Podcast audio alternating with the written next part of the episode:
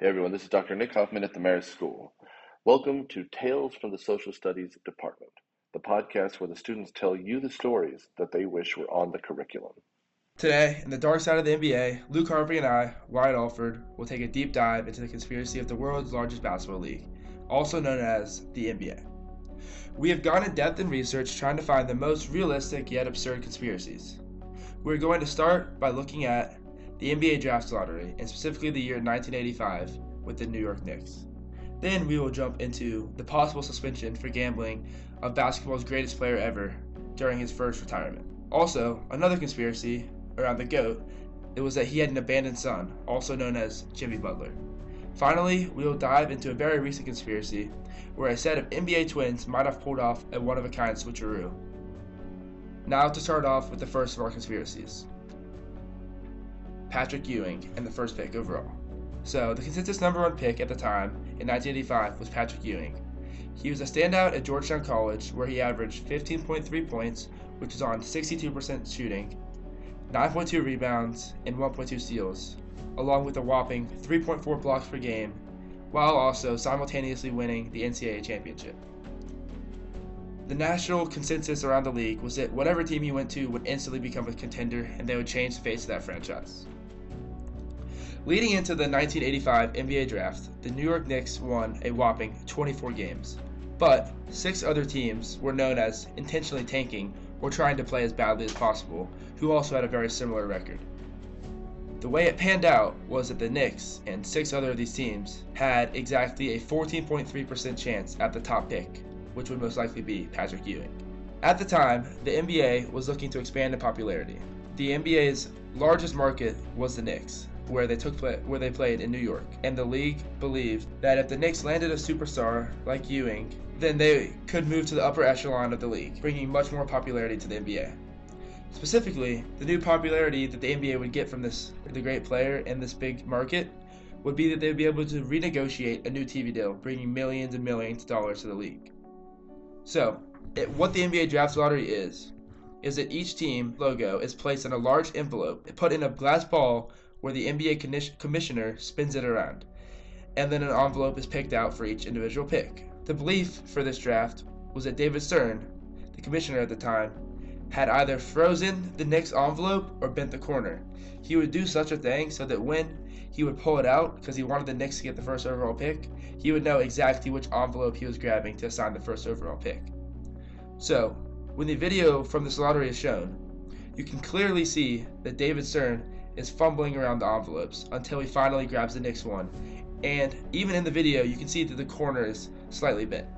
Following the 1985 NBA Draft Lottery, the NBA changed the way the lottery worked by switching it from envelopes so that nothing like this could happen again into instead ping pong balls.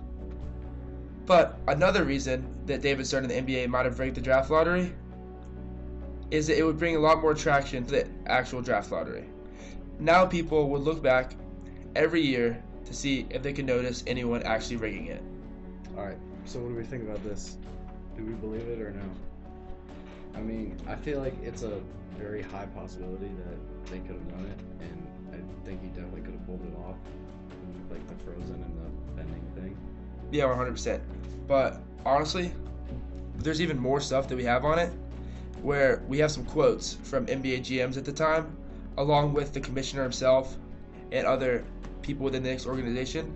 And I'm going to read these off real quick. Stan Kasten, the then GM of the Atlanta Hawks, recalled himself attending a college tournament in Hawaii a few months prior to the lottery, where he says, word for word, I was sitting with a couple of NBA guys. And I remember one high ranking team executive, who I will not name, was a million percent convinced of what would happen. He's going to the Knicks, he said. He kept on saying he's going to the Knicks. It's all arranged. I didn't believe him at the time. So that's an NBA GM saying such a thing. I mean, I, that's up in the air. It could go either way, but I don't know. Maybe, maybe that's true. I, I don't. All right, wait, wait, but wait till you hear what David Stern said. Okay. This is crazy. All right, all right. So Stern, he he brushes off he brushes off the question, obviously, about a rigged outcome. But this is what he says: If people want to say that the lottery was fixed, fine, he said. As long as they spell our name right, that means they're interested in us. That's terrific. Like, come on now. That's yeah. That I yeah. I think that's what gave it away. Because I mean, all he's saying is like, listen, like I don't care if it's rigged. I don't As care if they think it's rigged. Clout. As long as we're getting clout and publicity, they're bringing more money to us, Yeah. and they're gonna tune in. That's kind of like what they wanted. So I am. Maybe it is right. Yeah, and also another reporter wrote, as another guy, based at an Indianapolis TV station, they used a freeze frame to point out the corner of the Knicks envelope, and it was bent. Other also other reports surfaced claiming the envelope had been placed in a freezer to be colder to the, tou- to the touch. So that's just further confirming what I said earlier about the possibility of it being frozen. That's true. Yeah, I. I mean, maybe, but I mean, either way, it, it could go either way. So Yeah, I don't know. Personally, I think that this is one of the more realistic of the NBA conspiracies. Because, I mean, there's a lot of information and evidence that goes against Stern. But then at the same time, it's like, okay, whether they rigged it or not, it doesn't really matter. yeah. This happened, like, what, 40 years ago? So, I mean, at the end of the day, who really cares? I mean, it did end up changing the Knicks franchise, though. so yeah, 100%. I mean, now everyone knows the Knicks. Yeah. Like, they're one of the biggest teams in the NBA. It definitely put them on the map. So, all right, do the next one. Yeah, yeah. We can go to the. So there are also some more drafts lottery, but uh, conspiracies. These are a little bit smaller. Obviously, not as big as the 1985 one. And Luke's gonna go into that. So more draft lottery stuff. Um, this was the first instance believes rigging of the draft lottery. Um, many conspiracies have been rigging the lottery again, including the lottery two years ago, when the Pelicans got the number all number one overall pick, and number when the number one overall pick was already decided to change the franchise. Also, the Pelicans had just had a superstar, Anthony Davis, request a trade in hoping to land to the Lakers. Hoping the Lakers to get Anthony Davis to a larger market to make the NBA more money and end the Laker playoff drought. The Lakers landed in the top four of the lottery so they could use that pick to trade for Davis. So, I mean, I think I think that's that's believable. I mean, yeah, 100%. I mean, you're telling me the Lakers, who just landed LeBron James, yeah. deserve the top four overall pick, Mhm, like, and they weren't projected to be there either. Exactly. And even with all the rumors of Anthony Davis, like, I mean, let's be honest, the NBA wanted Anthony Davis in Los Angeles. That's another big market like the Knicks, who could bring a ton of money to the league if they win a championship and in their playoff drought.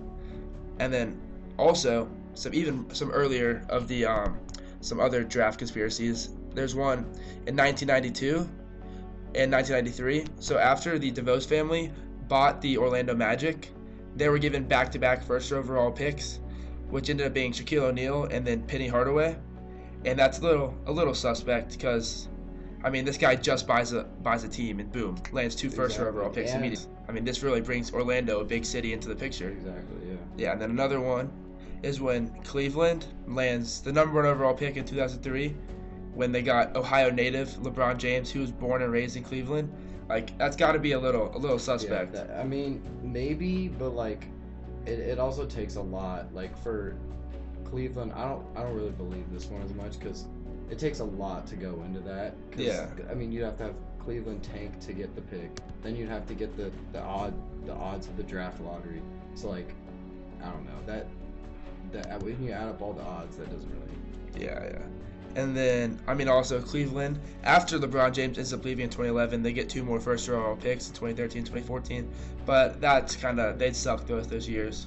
So that's, I don't really see that as being a major conspiracy. I mean, that's just believable. Yeah, and then, so now we're going to move on to one of the NBA's biggest conspiracies with Michael Jordan. Okay, so this conspiracy is going to be about Michael Jordan's gambling debts. Um, many people know Michael Jordan um, coming off of three championships. Um, he was 30 years at the time, and many people had seen Jordan in gambling casinos during the season. Um, there was one story of Jordan in a playoff series against New York, seen at a I think it was a the Atlantic Casino. in Yeah, that sounds right. Um, yeah, they, he was just seen out gambling right before the game next day. Absolute menace to society. um, but yeah, Jordan was coming off leading this league in scoring for seven straight seasons, and he was also named the '93 Finals MVP. Um, so he just won the championship. Obviously, he'd run. Uh, he'd won three championships in a row. So it, the Bulls were really rolling. Especially Jordan was really rolling in terms of like popularity. and then tragically over that summer, his father was murdered in North Carolina. So this is just like the backstory leading up to all this. Um, so then the Bulls held a press conference that summer, and I mean MJ obviously very like sad in the press conference said the desire to play basketball wasn't wasn't there and he didn't have anything else to prove, so he decided to retire. Right, yeah. And he stepped into baseball, right? Yeah.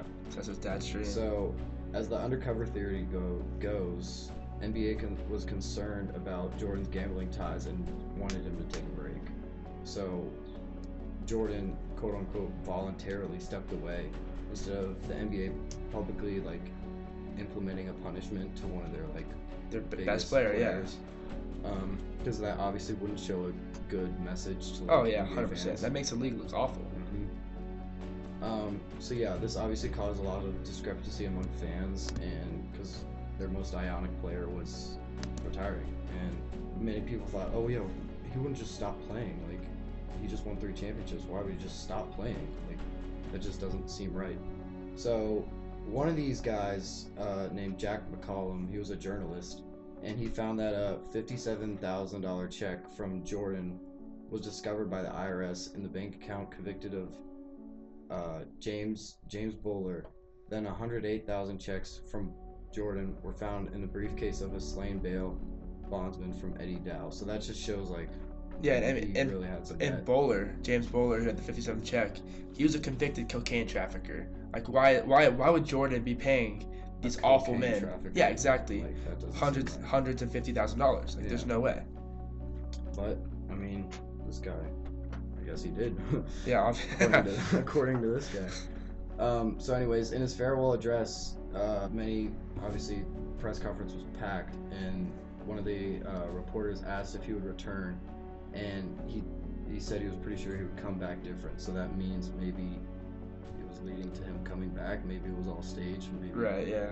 you never know. Yeah, that's kind of what it happens. And later, going into the season, when Michael Jordan wasn't playing, a reporter asked him, uh, "Do you end up coming back? And if so, like how?" And uh, Jordan responded with, five years down the line, if that urge comes back, and if the Bulls have me, if David Stern lets me back in the league, I may come back."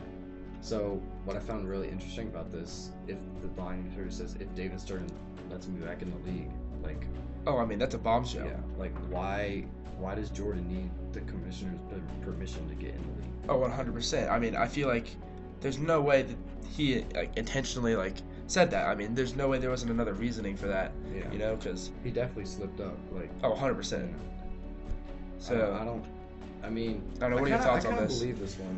Obviously, you could say, yeah. I mean, it's very, very possible that his dad he stopped because of his dad and Trump Right. dramatic events of his dad.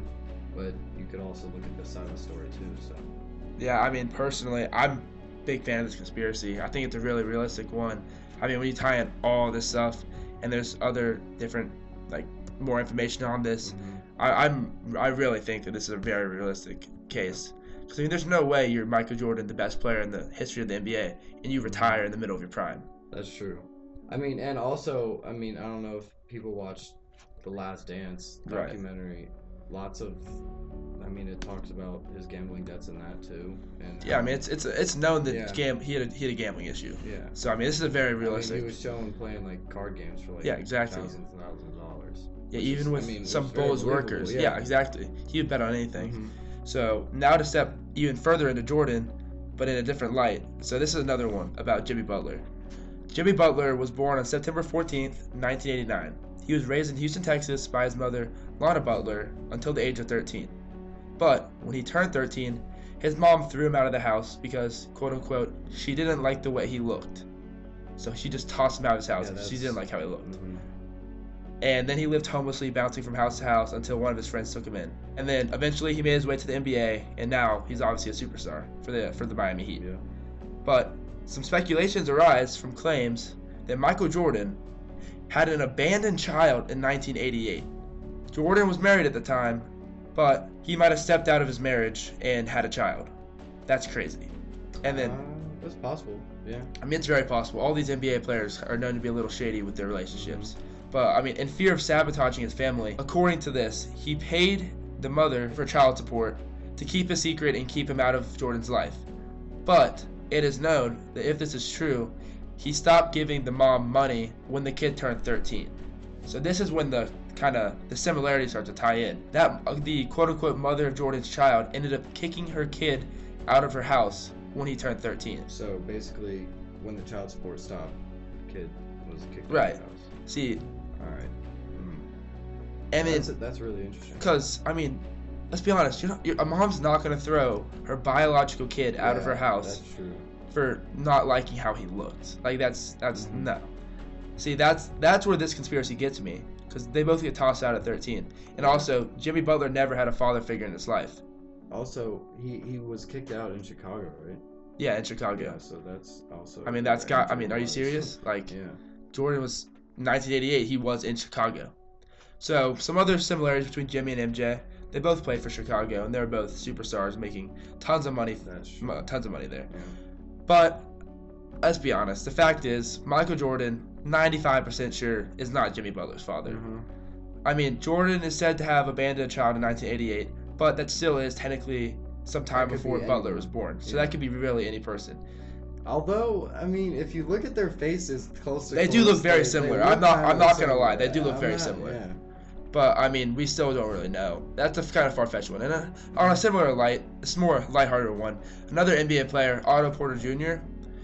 Some people think he's the son or grandson of Wilt Chamberlain, as Wilt Chamberlain was known to have slept with over 10,000 women. So odds are Chamberlain wouldn't know if he had had this kid.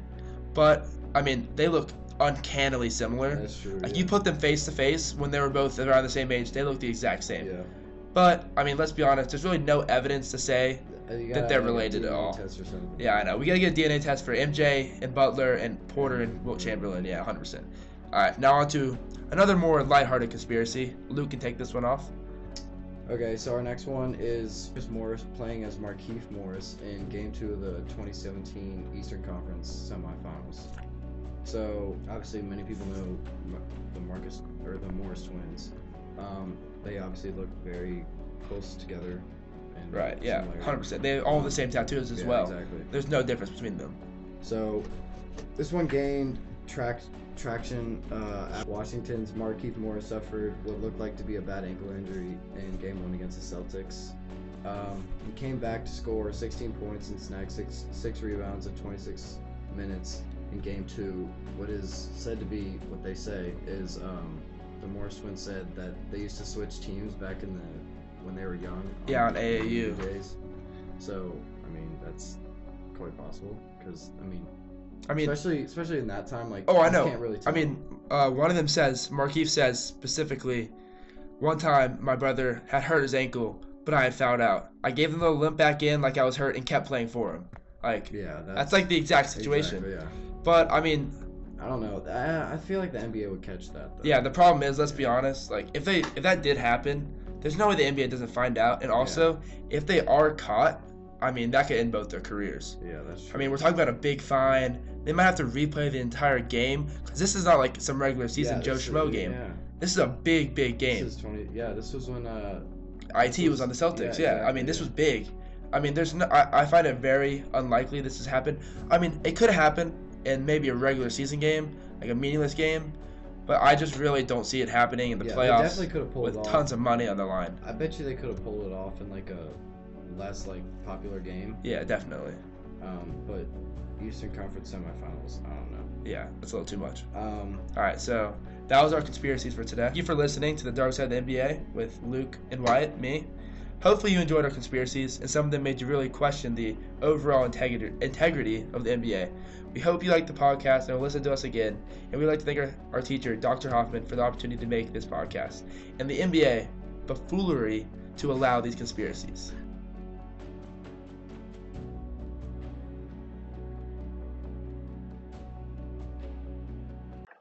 Tales from the Social Studies Department is a podcast of the Marist Podcasting Experiment and executive produced by Dr. Nick Hoffman. All views expressed herein are the views of the podcaster and not of Marist School, Dr. Hoffman, or the Social Studies Department at Marist School. Thank you.